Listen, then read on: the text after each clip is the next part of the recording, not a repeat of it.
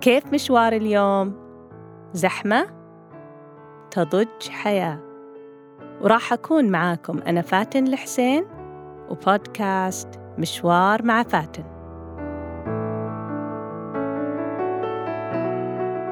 سنة مرت من عملي في الشركة وخلال هذه السنة اشتركت في نادي North Park Toastmasters Club وللي ما يعرف أندية ال Toastmasters هي أندية تساعد على صقل مهارات التواصل والقيادة بحيث أن الخطباء المشتركين يقدمون خطب من إعدادهم أو خطب ارتجالية ويقيمون بعضهم بعض في بيئة داعمة هدفها أن الجميع يتعلم ويتطور. خلال هذه السنة قدمت كثير من الخطب المعدة وأبدعت فيها لذلك شجعتني مرشدتي وقتها جازمين كورفالو إني أشارك في مسابقة النادي واللي يتنافس فيها الخطباء على لقب المركز الأول. ولأن موعد المسابقة كان مرة قريب ما كنت فعلا مستعدة فاقترحت جازمن إني أشارك في الخطب الارتجالية. وقتها قلت ليش لا؟ أنا مبدعة في الخطب المعدة. ووقتها يوصل لسبع دقايق فما راح أعجز أكيد عن خطبة ارتجالية مدتها دقيقتين. يوم المسابقة له هيبة خاصة.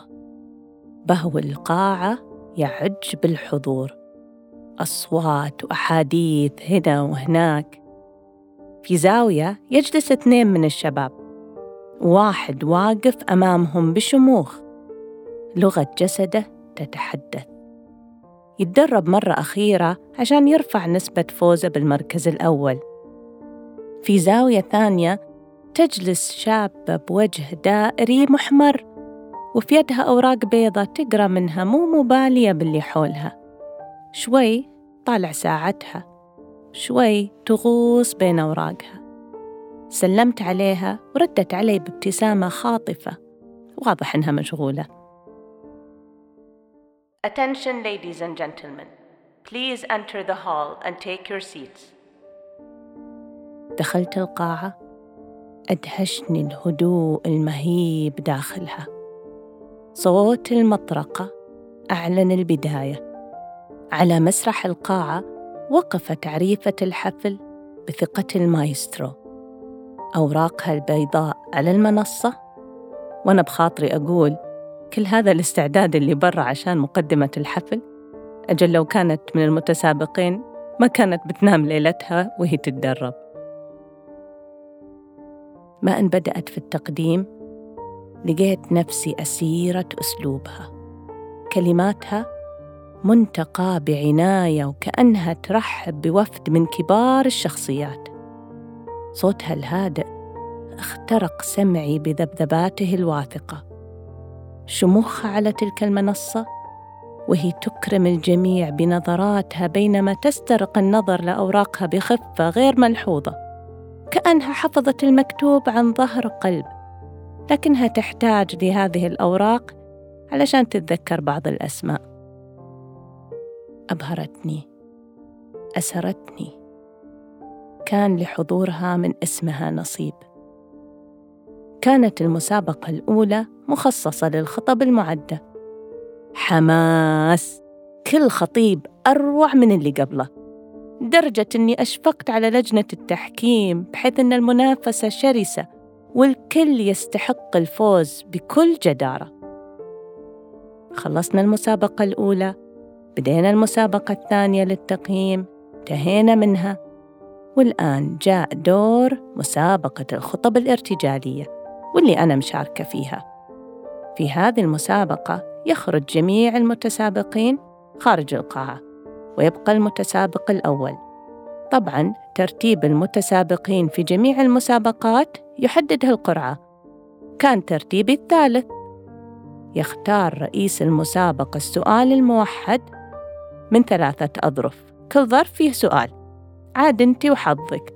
يا يكون السؤال حلو أو سؤال فلسفي مو مفهوم. يعني طريقة إجراء المسابقة نفس اللي تكون في مسابقات ملكات الجمال لما يسألونهم سؤال موحد. المهم كنت أنتظر دوري برا القاعة وأنا أفكر إيش ممكن يكون نوع السؤال. أدعي إني أفهم السؤال ما تكون في كلمات جديدة علي وتوهق. جاء دوري. دخلت القاعة صعدت المسرح بابتسامتي المعتادة. وقفت في نص المسرح. وأنا أتفحص وجوه الحاضرين واللي من بينهم مدراء في الشركة هذول هم ضيوف الشرف. وهناك أصدقائي الداعمين اللي بادلوني الابتسامة. ونظراتهم تتحدث عن فخرهم فيني. في وجوه بلاستيكية بلا ملامح كأنها تنظر إلى جدار مصمت. في وجوه مركزة نظرها على الأرض. كأنها في حالة هروب من الواقع التنافسي للمسابقة أنا لازلت مبتسمة بانتظار السؤال Being wealthy or being happy What would you choose؟ هل تختارين أن تكوني غنية أو تكوني سعيدة؟ مم... سؤال حلو Madam Contest Chair Honorable Judges and dear guests, good afternoon. There is a fine line between wealth and happiness. خلص الكلام كأن لساني انربط وتم مسح الذاكرة كليا لا أتذكر السؤال ولا أتذكر إيش بقول ولا أتذكر أني أتكلم إنجليزي أساسا لحظتها تمنيت الأرض تنشق وتبلعني. حسيت بحرارة بوجهي وغصة في حلقي. أحاول أطلع أي كلمة مثل اللي يركض ماراثون أربعين كيلو ويصير يلهث يلهث يحاول يستجدي بالكلمات. واللي زاد الإحراج هو عيون الحشد اللي جالس أمامي. ينتظر الإجابة مع مرور الثواني والصمت مستمر. حسيت كأن حدقة عيون الحضور تتسع. تقرب مني تقرب مني كأنها فك سمك القرش. أصعب ما يمكن أن يعيشه الإنسان هو شعور بأنه تخلى عن نفسه. كلماته هربت منه. ذاكرته تبرأت منه. قدماه أصيبت بالشلل. ولسانه عاجز تماماً. وكأن أعضاء جسده تخلت عن الحياة. وعقله توقف عن العمل. والأسوأ أن يحدث هذا كله أمام جيش من الغرباء. ومجموعة من الأصدقاء نصفهم يتخلى عنك كما تخلى عنك جسدك وعقلك. وكأنك أصبتهم بشرر من العار. مرت أصعب اللحظات. واعتذرت. بصوت يرجف. اعتذرت عن الإجابة. ونزلت عن المسرح. كأن إحراج الموقف مو كافي. اضطريت إني أحبس دموعي لحد نهاية المسابقة لأن ممنوع أطلع من القاعة في متسابقين. وما أقدر أهرب لأي مكان أختفي فيه وأبكي على راحتي. مر الوقت مثل الجاثوم. لا تقدر تتخلص منه ولا تقدر تستجدي. لما رجعت البيت بكيت بكيت بكيت لحد ما جفت دموعي وآلمني حلقي. ما ارتحت إلا لما أكلت دونت. بعدها هجرت المسرح في الخطب الارتجالية لسنوات إلى أن قابلت هيا. هيا موظفة صار لها أكثر من عشر سنوات في مجال العمل. خبرتني عن عجزها من إنها تقدم أي عرض ولو كان لزميلاتها اللي تجلس معاهم بشكل يومي. تقول إن مجرد التفكير بأنها توقف قدام ناس وتتكلم يجيب لها حمى. تتلعثم تنسى الكلام ما تقدر حتى تاكل وتدور أي سبب علشان تعتذر عن تقديم العرض. لما كان عمر هيا تسع سنوات شاركت في الإذاعة المدرسية. وقفت أمام حشد هائل من الطالبات وصفوف المعلمات والنظرات كلها متوجهة إليها. كانت متحمسة للإذاعة ويومها أكلت فطور ملكي. بيض مخفوق ساخن خبز والدتها الحنون اللي تخبزه في تنور البيت. وانطلقت لمدرستها وهي تردد النشيد اللي حافظته عن ظهر قلب مبسوطة تنشده مثل النجمات وتتخيل نفسها وهي تردد النشيد على مسرح المدرسة. والجميع مبهور. مو بس كذا. تخيلت حتى الكلمات اللي راح تكتبها في دفاتر المعجبات خلال الفسحة. كانت واقفة على درجات الساحة أمامها الميكروفون صفوف الزميلات طاقم المعلمات. وما أن فتحت فمها لتغرد بالنشيد بصوتها الجميل حتى صدر ذاك الصوت المباغت اللي ما كانت تتوقعه. كان هو سبب هروبها من كل منصات الخطب أمام الجمهور.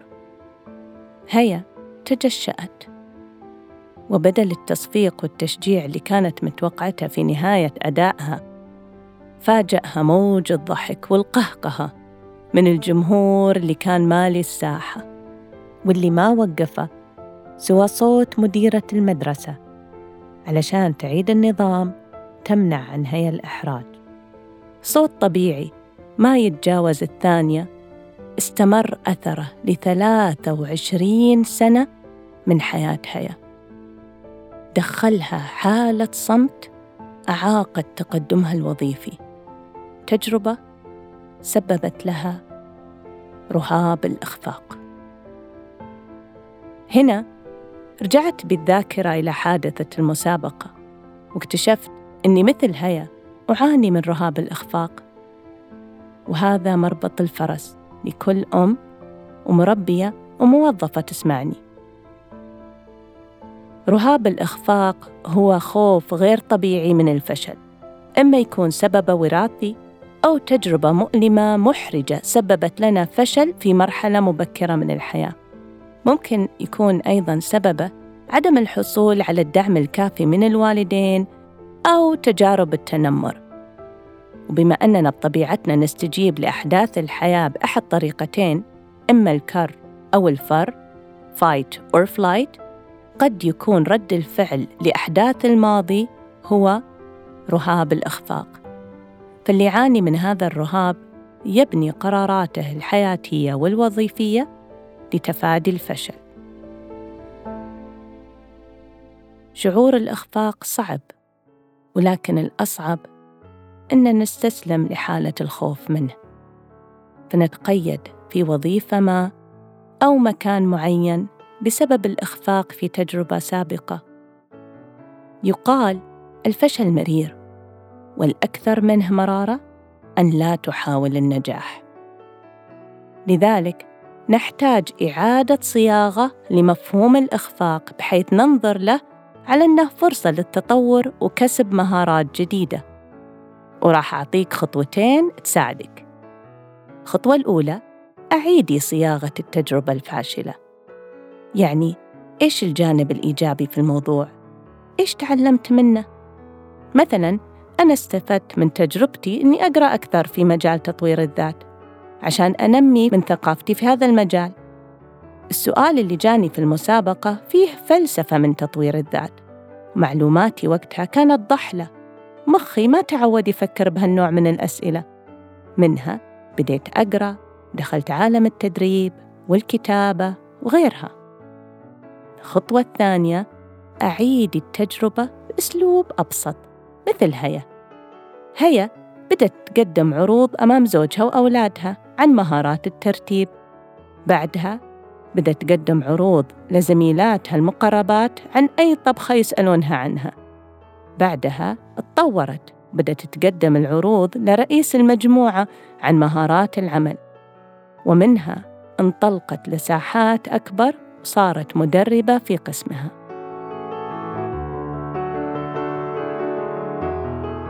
اختاري مساحتك اللي تبين تبدين منها. انطلقي للتحرر من هذا العائق. تطورك يستحق الحرية من رهاب الإخفاق. نجاحك يستحق السعي من أجله. مرة ومرتين وثلاث. دمتم بود.